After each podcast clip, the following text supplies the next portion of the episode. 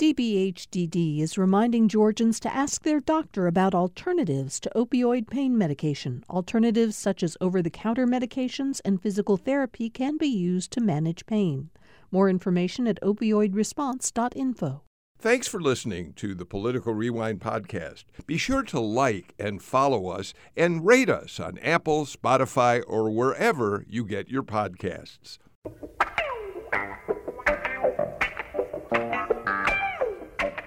It's time for another edition of Political Rewind. I'm Bill Nigut. Thank you so much for being with us. We have a terrific panel of journalists uh, to uh, run down the uh, top political news of the day. So let me get right to introducing them.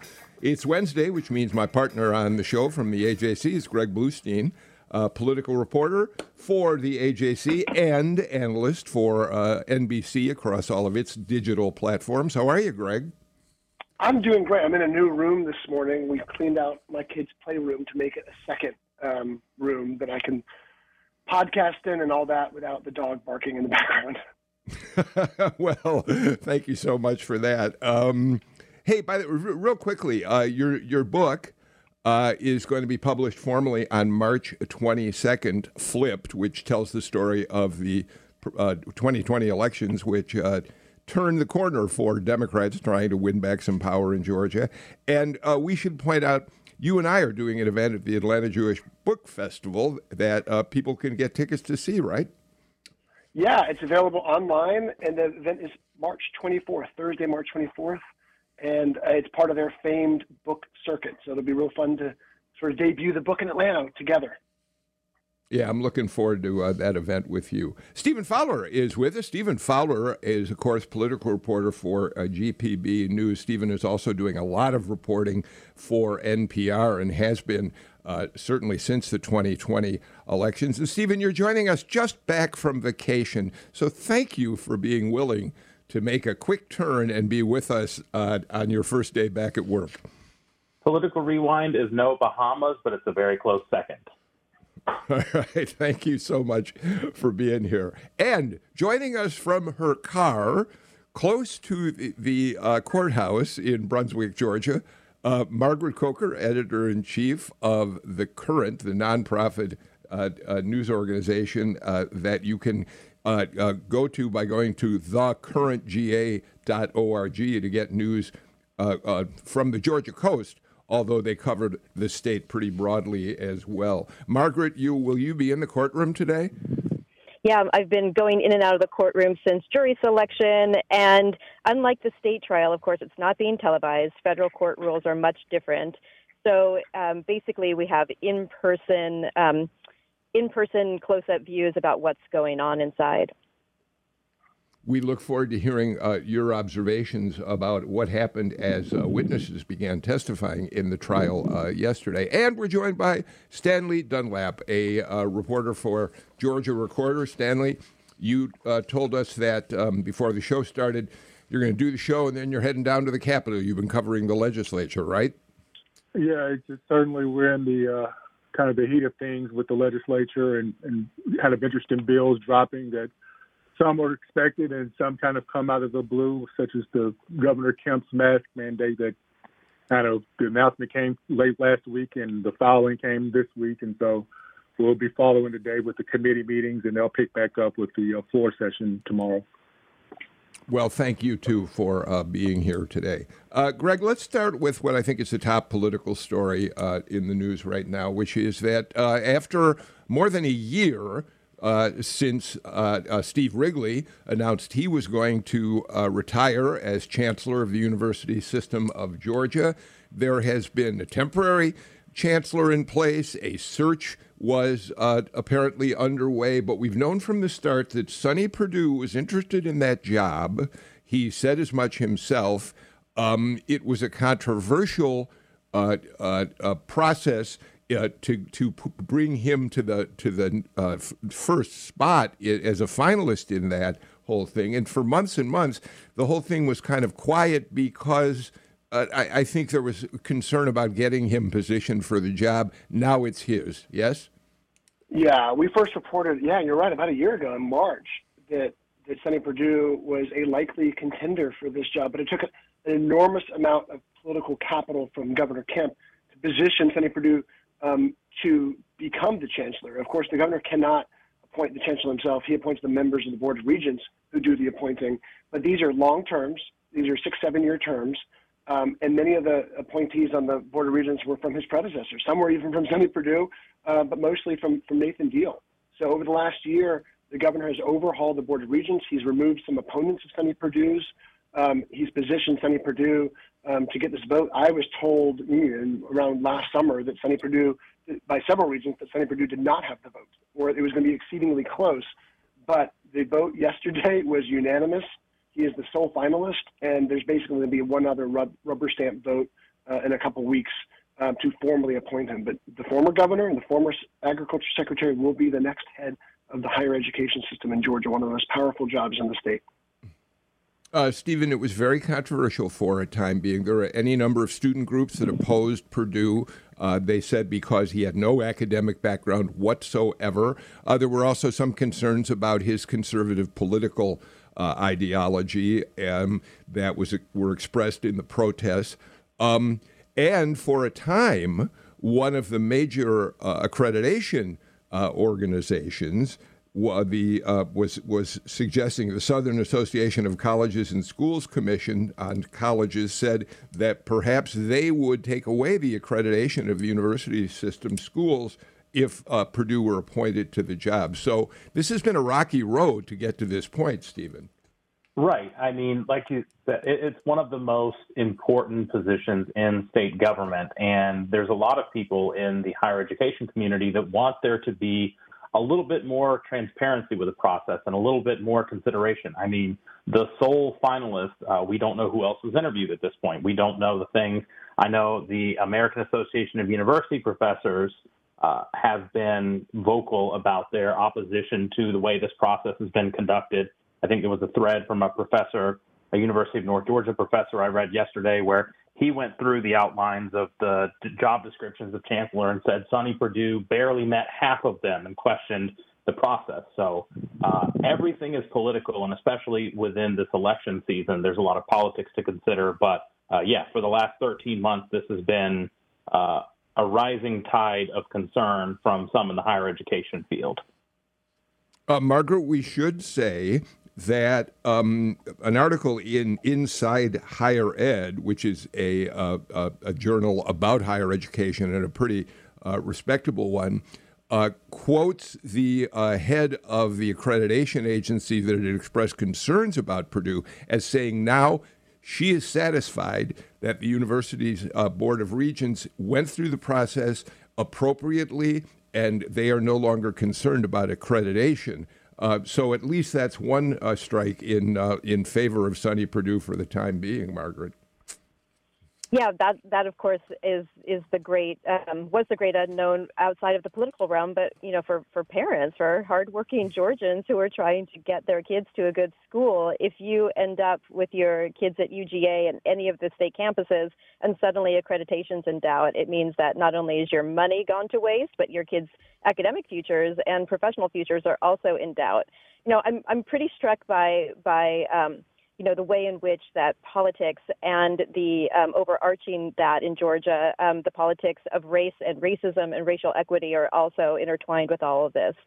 You know, UGA has lost its accreditation in, you know, what we consider the darker chapters of, of Georgia history in 1941 and 1961 when segregation and desegregation were, were, were happening in other places and UGA's regents were at the time, um, you know, really walking very slowly towards towards that ultimate goal and and the, that ultimate outcome. And of course, you can't really separate this this push, um, despite Governor Kemp's personal political, um, you know, uh, calculations about how to become governor again. That's intertwined with with this decision with Sonny Perdue to become chancellor. But the politics of race in Georgia are also part of this, right? When when Perdue says he wants to install a re reassert uh, conservative Georgia values into the state uh, system, when there's also this parallel debate about about how to teach racism and institutional racism in, in our country. I think that I think it's all um, I think it's all really damaging for, for kids who are just trying to get a good education right now. Um, in fact, uh, Stanley, uh, early on, the few comments that Sonny Perdue has made public about his interest in this job, he did say he wanted to uh, help restore some conservative values to the universities in the state. And then just yesterday, uh, in defending uh, uh, Perdue as the finalist for the job. Our friend Brian Robinson, a Republican consultant, uh, said that he was glad that Sonny Perdue was going to take on the job because he too would give voice to the conservatives in, on university campuses who are not being heard. So there are some people concerned about how much of a political point of view Perdue will bring to the job. And one last thing, Stanley, and then you weigh in. In a statement from the American Association of University Professors, they said that they were concerned because while he was Secretary of Agriculture, uh, Perdue buried publicly funded, peer reviewed research showing the dangers of climate change to agriculture and public health.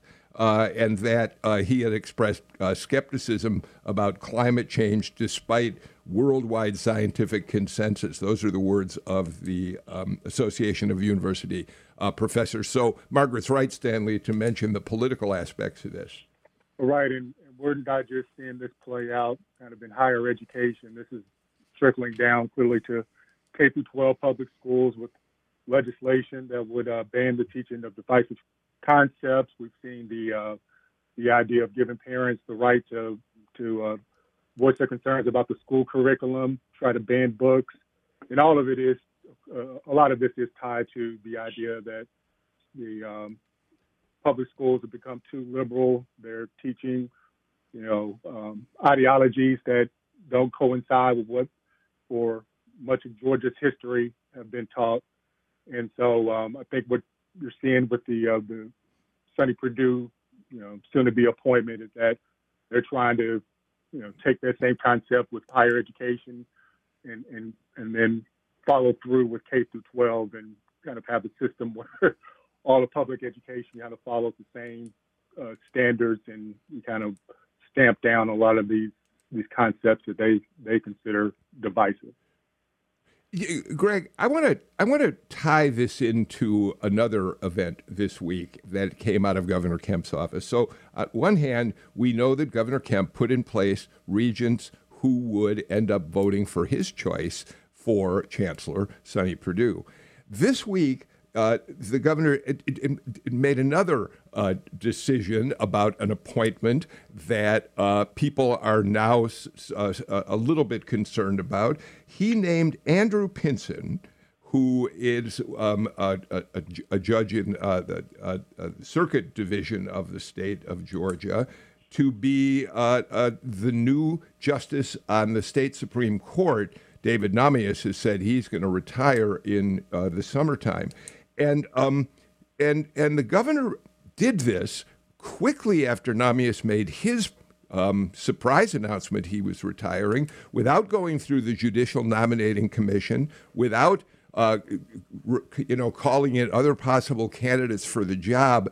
Um, we know that Pinson is a conservative judge. He clerked for Clarence Thomas all of which goes to my question about are we seeing a pretty uh, strong exercise in raw power by Governor Kemp yeah. around the Sonny Perdue and around the Andrew Pinson appointment? Yeah, the governor's not afraid to flex his muscles right now to show his conservative credentials. And you're exactly right. Um, to say that the legal world was afire over Pinson's appointment earlier this week is an understatement. I heard mm. from judges and lawyers and legal experts all, all over the place um, privately who were kind of astounded um, that by the speed of this pick. So much so that Justice Chief Justice David Nahmias, whose retirement opened this vacancy, called me yesterday to make it clear that there was no deal that he cut with Governor Kemp. He was saying that you know he had no role in in the appointment. He he respects Andrew Pinson, but had nothing to do with um, with that selection process still, the fact that the governor picked a 35 year old protege of Clarence Thomas um, within days of learning of Justice Nahmias' retirement without going through that conventional process, it usually takes weeks, interviewing and vetting candidates, uh, means that he is, he is exerting his will on all branches of, of, of state government. I'll say this too the, um, the, the governor's office kind of pushes back saying, hey, Andrew Pinson had already gone through that process earlier because he was on the short list another Supreme Court vacancy. So it's not like he was unknown to the governor. In fact, um, if there is any lawyer outside the governor's office who is closer to the administration, it, it's it's probably Andrew Pinson. He's very closely tied to Governor Kemp. Governor Kemp knows him really well. But all that said, it still was surprising and really stunning to a lot of folks in the legal world. So the, uh, there, there's two different ways of looking at this. One, uh, Brian Kemp is facing a tough primary challenge from David Perdue, Sonny Perdue's cousin. And so, in a way, a lot of these things that the governor's done, from Andrew Pinson to naming Sonny Perdue to coming out strong with things like uh, the unmasked our kids and uh, Parents Bill of Rights and things like that, is Kemp really flexing his muscle right before a primary to show that this is the type of conservative governor he has been and will continue to be if people continue to vote for him over the Trump backed primary challenger. Another way of looking at it, too, is that if Democrats were to win the governor's race or lieutenant governor's race or some of the other elections in November, a lot of the decisions and things Kemp are making now can't be reversed on day one of a Stacey mm-hmm. Abrams administration. So mm-hmm. there might be the tide turning slightly for Democrats if they were to win in November, but things like the chancellor and the Supreme Court and things like that can't be undone and kind of continues to cement conservative power at the top of the state of Georgia, even if nominally there's a Democrat in charge. Margaret? So just to um, try to re uh, reframe the the um, the issue a little bit. Um, Clarence Thomas, proud son of Savannah, um, more specifically, proud son of Pinpoint, the Gullah Geechee community just south of Savannah. He is an incredible American legal mind. And you might not agree with his personal political values, but he is an amazing um, legal scholar. Anyone who clerked under him will also uh, be obviously, I think, well um, well trained and and also incredibly uh, incredibly qualified to take on the job. Um, the the the backroom deals and the uh, the lack of of um, you know procedures that that have been uh, apparently used in order to to get this appointment um, is is one thing. But let's not forget um, the man who may be the next uh, Supreme Court uh, um, um president um, in the state of Georgia is someone who's incredibly qualified to to be there. All right, thank you for that, Margaret. While the ball's in your court, um, you're down there at the uh, trial of the three men uh, convicted of murdering Ahmaud Arbery. The te- witnesses began testifying yesterday. Um, tell us what stood out for you in testimony yesterday. And I know, Stanley, you filed on the first day of testimony as well. So let me start with you, Margaret, and then Stanley pick up on, on, on this uh, subject. Yeah, so there are there's a three-person uh, prosecution team. Um, one of the prosecutors is from the Southern District of Georgia, and you know lives in Georgia. The other two come from the the Department of Justice's Civil Rights Division um, out of D.C., and they are you know, sort of uh, honed and, and concentrated on hate crimes and civil rights uh, violations um, as as their own, um, uh, and they're they're top experts in that. So they've of course started the trial. They have called up witnesses that they uh, believe are going to help set the set the platform and and the basis to to show that the three defendants, Greg and Travis McMichael and Roddie Bryan, are not just murderers, but they're actually racist murderers. And trying to get over that bar of showing that racial animus and racial hate was was uh, the main motivation for the violence that they caused um, in killing Arbery is is the legal hurdle that, that they're trying to um, to get over. Right now, it's early days. Right, we have um, we've we've heard from uh, former neighbors in, in Satilla Shores, this majority white neighborhood um, outside of Brunswick in Glynn County, and right now, um, this morning, we're hearing from FBI experts in terrorism and extremism, and so they're also trying to build this um, you know build this foundation of why. Um, how what extremism looks like in America and how it presents itself. Stanley, you were writing about the trial for the Georgia Recorder yesterday. Correct, and and um, kind of building on what, what Margaret is saying, that it's the, the challenge now is kind of your, compared to the state case where it was more factually based. Of you know they uh, they committed this this crime, and here's how it played out. We're kind of now having to read into what you know, had a, a Georgia Southern professor say they're having to read into the intentions and kind of the hearts and minds of the defendants in this case. And so it's not as simple as saying that clearly they've, they've made derogatory and racist statements in the past, and that's going to probably we'll hear more about that um, today in court. But it's not as clearly as just saying that they've made these statements in the past. You have to show the connection between what played out um, leading up to them uh, chasing after uh, Ahmaud Arbery, which then, of course, resulted in his death.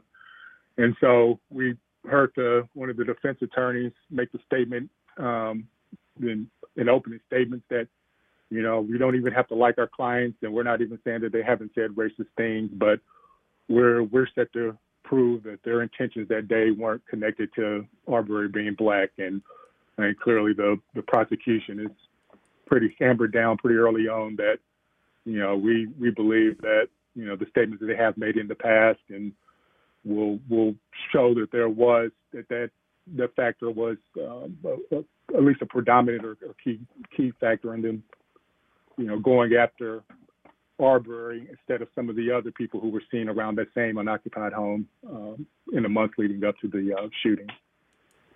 Um, Greg, I was moved by uh, the testimony of the first prosecution witness, a man named Dan Alcott, who lives across the street from the scene of the murder and who heard the, the gunshots, wasn't sure what they were at first. Um, the three gunshots that killed Arbery came out of the house, witnessed the whole scene, um, and, and he gave very emotional testimony, concluding by saying he, he had to move uh, because it no longer felt like his house. At one point, he said uh, Arbery's uh, mother, Wanda Cooper Jones, and I think maybe the father too, came to his door and asked if they could put a, a memorial of some sort on the lawn of the house. And Alcott said, Of course.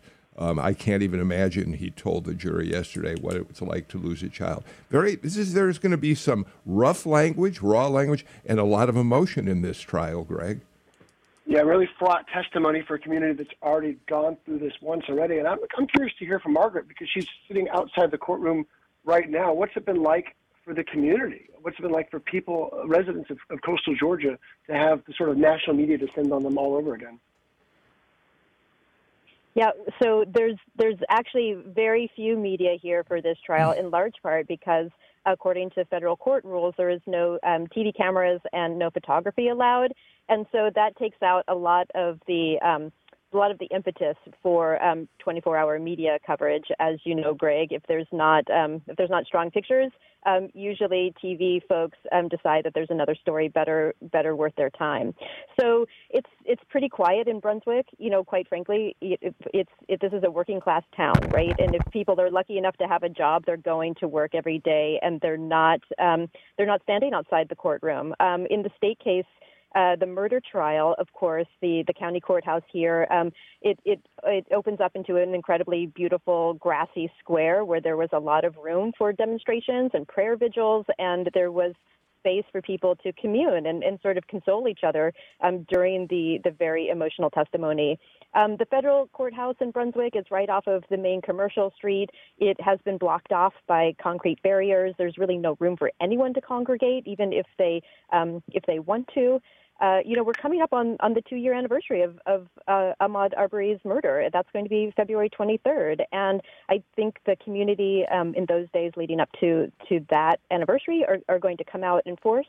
But um, in force, I mean, in the spirit of, of sort of mourning, but also reconciliation. Because one thing about the convictions in the state murder trial showed is that there's an enormous amount of people in Glynn County who feel like uh, you know they don't they don't want to be known as as um, as as the place in America where where racial reckoning um, still is is underway. They'd like to be able to heal the wounds that that they everybody feels, whether you're white or black, about this violence having taken place in their own backyard.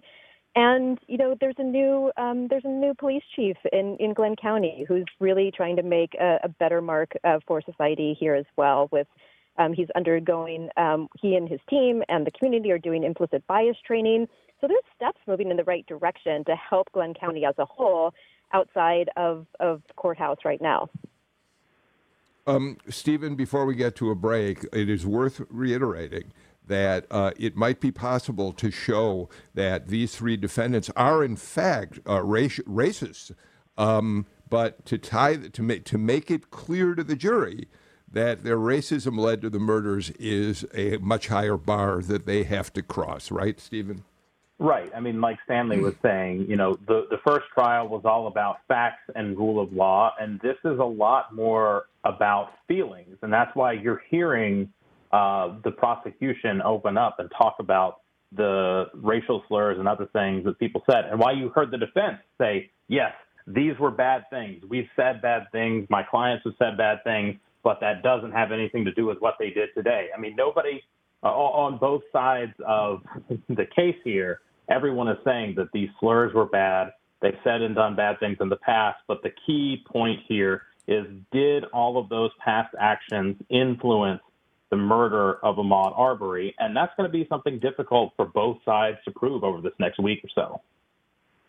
All right, um, let's do this. Let's get to our first break of the show, and we co- when we come back, we'll have a lot more with our panel.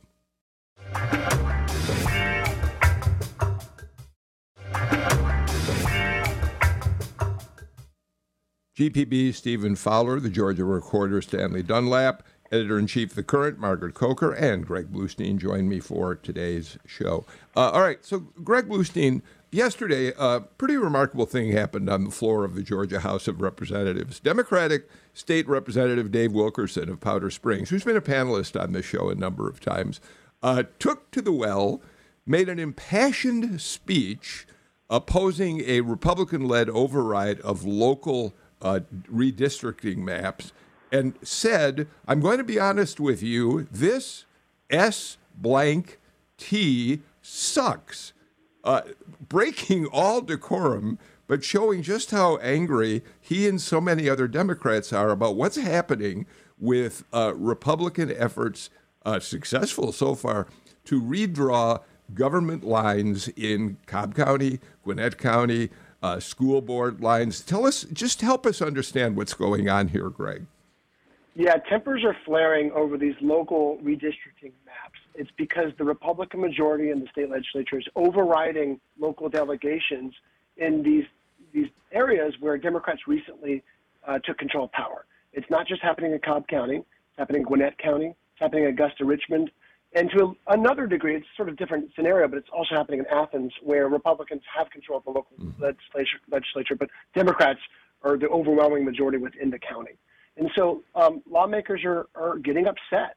Uh, this was the second time David Wilkerson, who is the House Majority Whip, he's one of the sorry House Minority Whip, he's one of the leading Democrats in the state legislature. Um, it's the second time he was sort of at the center of of of, um, of just a venting of frustration um, just a few days ago in a House committee meeting, um, he uh, he was threatened with uh, by the chairwoman being called the poli- of having the police come out to uh, to escort him out of the room. That didn't end up happening. Um, but tempers are really hot right now, and it's not just Democrats. Uh, we talked earlier on the show mm-hmm. a couple days ago about Dominic LaRiccia. He's a Southwest Georgia Republican who literally flipped the bird at uh, in the middle of an official House portrait to vent his anger at House leadership, in part because he was drawn into the same district as a fellow Republican, which meant he was going to pretty much have to either challenge him or leave office. He's leaving office. So it's really hot right now under the Gold Dome, and this local redistricting has emerged as one of the most fiery issues in a way that it, we I don't think many people expected. Congressional maps, Steve. you know, state legislative maps, those have gotten a lot of attention. But these local maps, usually it's the local delegations that get to have the final say on these. Stephen, I think that last point is really what we want to emphasize here. Typically, traditionally, the way it works is if you are trying to draw lines in Cobb County, as an example, Gwinnett County, um, it is the local delegation from that county which decides on what those lines will be. They make an agreement, then they take it to the whole body for uh, a vote uh, to uh, confirm what the local delegation has done. But where you have Democrats in control of these local delegations, instead of letting them do that, the Republican led legislature, House in this case, is taking over the process and drawing the lines that the local delegations don't have now uh, control to do themselves. Right. I mean, it goes back to what I said earlier about entrenching power beyond what is actually probably afforded to you. There hasn't really been a good explanation from anyone in this process about why the different versions of these bills that bypass normal local committee procedures, that bypass the local legislative majority, are going through, other than uh, we have control of the chamber, we make the rules, that's what we're doing. I mean, could you imagine what it would be like if you had a Democrats in control and lawmakers in Fulton and DeKalb County redrawing the Lowndes County Commission district the way they wanted to just because they felt like it because they were in control? It's ridiculous. It's something that doesn't really it, doesn't pass the smell test regardless of your party identification because you know your community best and these lawmakers that are elected know the community best and so to have a minority come in and redraw things might be something that ends up backfiring uh, because you know these counties that are being targeted the most are the ones that are changing politically and demographically the most.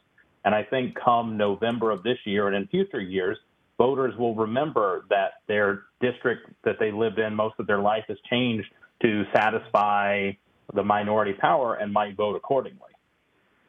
I think that's a really interesting uh, uh, question. As a matter of fact, Stephen, I, it, you know, Margaret, I'm uh, been around long enough to remember when Governor Barnes, the last Democratic governor of the state uh, before Republicans took over, uh, drew a incredibly gerrymandered map. Uh, which gave Democrats uh, power over the entire state in a way they hadn't had it for uh, uh generations and he paid a price for it. Uh, in the election. I mean, there were any number of factors that led to Roy Barnes not winning re-election, but uh, the changing the flag certainly the biggest one. But people resented that exercise of raw power, and it did hurt uh, Roy Barnes. And the question is, will it do the same to some of the Republicans who are uh, using these same tactics to get their will in local districts?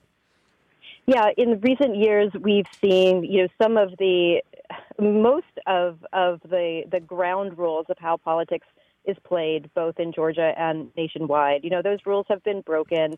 There has been a lot of boundary be- bending and mm. and you know pushing of, of of normal rules of etiquette. And there used to be this fear of consequences, right? Not just of you know that kind of shame about how far you're going to push the boundaries, but the consequences of your actions. And some of that was was very much um, immediate. You know, if you need somebody's vote to help get a bill passed, you had to do something in return. There's all of this give and take that comes out into a, a very uh, venerable um, atmosphere of how politics is conducted when that's all blown up, what you have left is the voters. The voters have to keep their elected officials in check. And um, woe be to the elected official who doesn't remember um, that voters are actually the people who put them in power. And voters of all sorts, not just the people who, who belong to your base, um, are going to come out um, in November, and and um, that might be the consequence that that uh, is not is not immediately appreciated right now um, under the Gold Dome. Stanley. I think you know, a couple of uh, interesting points. One, we, we were mentioning that you know we, we knew going in that congressional district maps would get a lot of the attention, and um, anybody who who knows about local politics knows the importance of kind of what happens at your local level with boards and commissions and how they're drawn up, or, or who who you know the members are comprised of that, the importance of that, uh, those decisions that are made, and so this is you know really the reason that we're seeing such kind of tensions flare up because of the significance of, of what how these uh, lines are going to be drawn. But um, um, also, kind of the point of local control. We hear, you know, for a lot of uh, uh, of Republicans that you know keep the government out of our business, or you know, local people should kind of determine what's best for them. But um, I think it, we know that that it kind of depends on what the issue is, and that that you will decide that we know better from the state level of, of who should be in control or how things should should matter when we think it's best versus like giving the actual people within the district uh, decision making power. Thank you, Stanley. All right, let's uh, let's stick with redistricting. Uh, uh, uh stories about redistricting for a couple minutes, uh, Greg. Um, U.S. District Judge Steve Jones, right now, is hearing a case about the redrawing of Georgia's congressional lines. The plaintiffs in that case uh, say that uh, the new lines uh, underrepresent black voters, that it denies them an opportunity to pick up a seat in Congress, even though there's been a growth of some 500,000 African Americans in the state of Georgia since the last census. So Jones has been hearing this case and trying to decide whether the evidence supports needing to draw new lines uh, in the Georgia congressional map. Meanwhile, the U.S. Supreme Court denies a, a, a, a lower court in Alabama's order that the Alabama lines need to be redrawn because they have that same problem uh, that they deny black voting strength. And the U.S. Supreme Court says, no, no, you can't do it. It's too close to the next election. And that in, in Alabama is, this, I think, May, just as it is in Georgia. So now Steve Jones is, has a dilemma. If he thinks the plaintiffs are right, does he in fact move the date of Georgia's primary election? an election that's already going to be confused in so many ways because of the the yeah. lines that had existed. I mean, this is a really troubling kind of case to have to look at if you're Steve Jones. Yeah, thorny to say the least. And he could he could rule as soon as next week. Um, they just wrapped up six days of court hearings earlier this week, but yeah, he's got two major decisions, as you mentioned. He, um, he has to decide whether or not the new political maps discriminate against black voters, um, even as black voting power has grown by about, well, the population has grown by nearly 500,000 over the last decade. Uh, four of the Georgia's 14 congressional districts have a majority non-white voters. That, that is the same as before redistricting. But also, whether or not to delay the May 24th primary to maybe as late as July to give local elections officials and voters time to sort of comprehend the changes. Um, that could push back a runoff until August. So we're talking about significant changes um, up and down the ballot that will reshape Georgia's election season. Stephen? So there's a lot of different moving parts and pieces to consider beyond just redrawing the maps because the local elections officials are the ones that actually have to put that into practice. They have to mm-hmm. Redraw all of the boundaries and reassign every voter to their correct uh, congressional seat, state house, state senate, all the way down to local school boards and things like that. And that takes a lot of time and effort to do. Then you have to notify all the voters of where all the different changes are.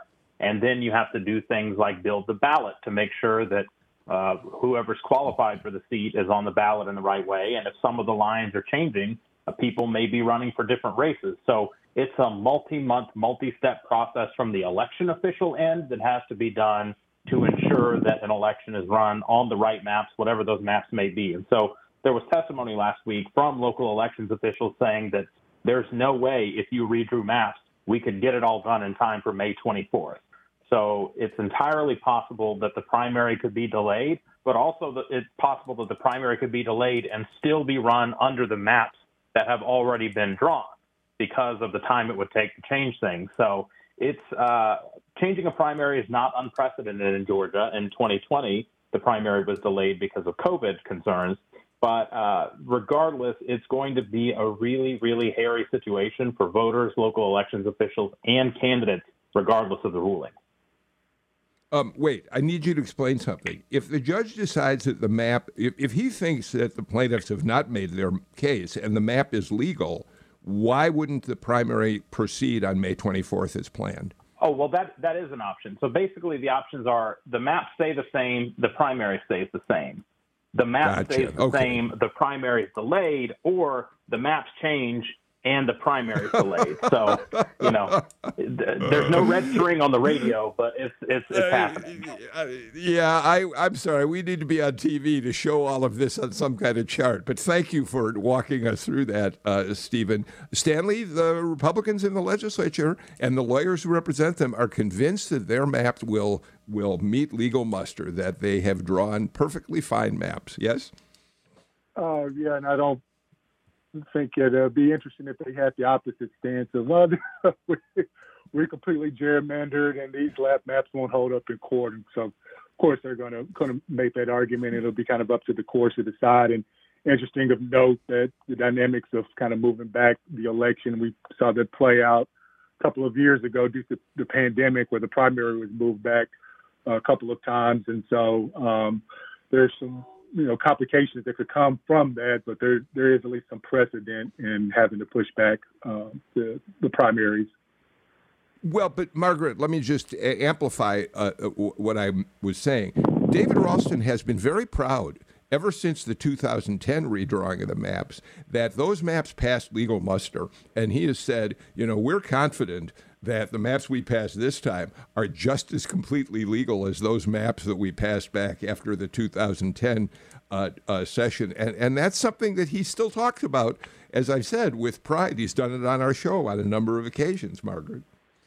Yeah, and you know, it's it's I think easy sometimes for journalists to uh, assume uh, bad intentions by by political actors, but David Ralston is is um, you know repeatedly says that they have nothing but good intentions. You know, they again there there is the spirit of the law, the letter of the law, all of the gray areas in between, but um, but yeah, we we um, we're we're going to have to wait and see exactly how how the judge rules on this.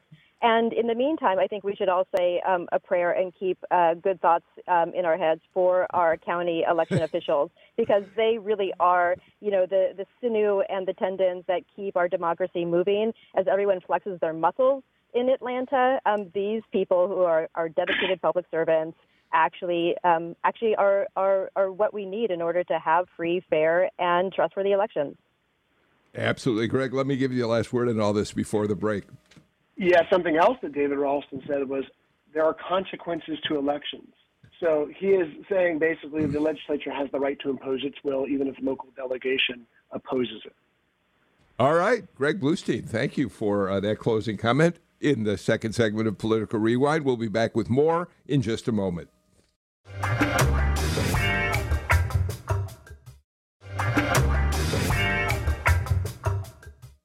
By the way, the newest edition of the Political Rewind newsletter is out later today. If you're not a subscriber and you want to get it in your inbox, just go to gpb.org/newsletters and you can sign up right there. And while we're promoting GPB, Stephen Fowler, uh, you're just back from vacation, but do you know yet what your next edition of Battleground Ballot Box, your podcast, is going to be about? Today's podcast is about the importance of local county election boards and what they do and how there they make go. it all work. There you go. Thank you for that. hey, Stanley Dunlap, um, you uh, filed a story the other day that, that was covered broadly by, by the AJC, by, by GPB as well, but you can start us off on this. Um, the Secretary of State, Brad Raffensperger, is saying that he needs uh, state law enforcement agencies to, to staff with officers polling places, early voting locations, county election offices where they're gathering absentee uh, ballots because he's worried about ballot security. I think there's something like 2,000 venues across the state that uh, would have to have some sort of law enforcement uh, presence. The whole premise is, according to Raffensperger, we've got to make sure these elections are safe and secure. Stanley? Yeah, and I think that's probably a, a sign from Raffensperger to say if we have, you know, state troopers who we specifically mentioned, it's kind of having the highest respect that um, if they're there guarding one, you you know maybe potentially for any situations that could could arise to the intimidation that um, they're there to protect against that. But also, I think you hit the point of security of ballots.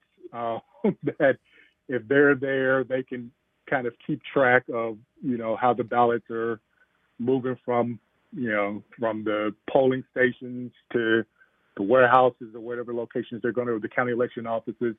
And so I think it's just a, a sign of him trying to put something out there to kind of force the hand to see how the governor or other leaders react to that. Because it's a pretty extensive drain on resources to think that not just during the election day, but when you're talking about during the early early voting period and also potentially when votes are being counted in the days after the election, that that's pretty intensive to think that when you already have local sheriffs that are available that can do that, to also have state agencies involved with that.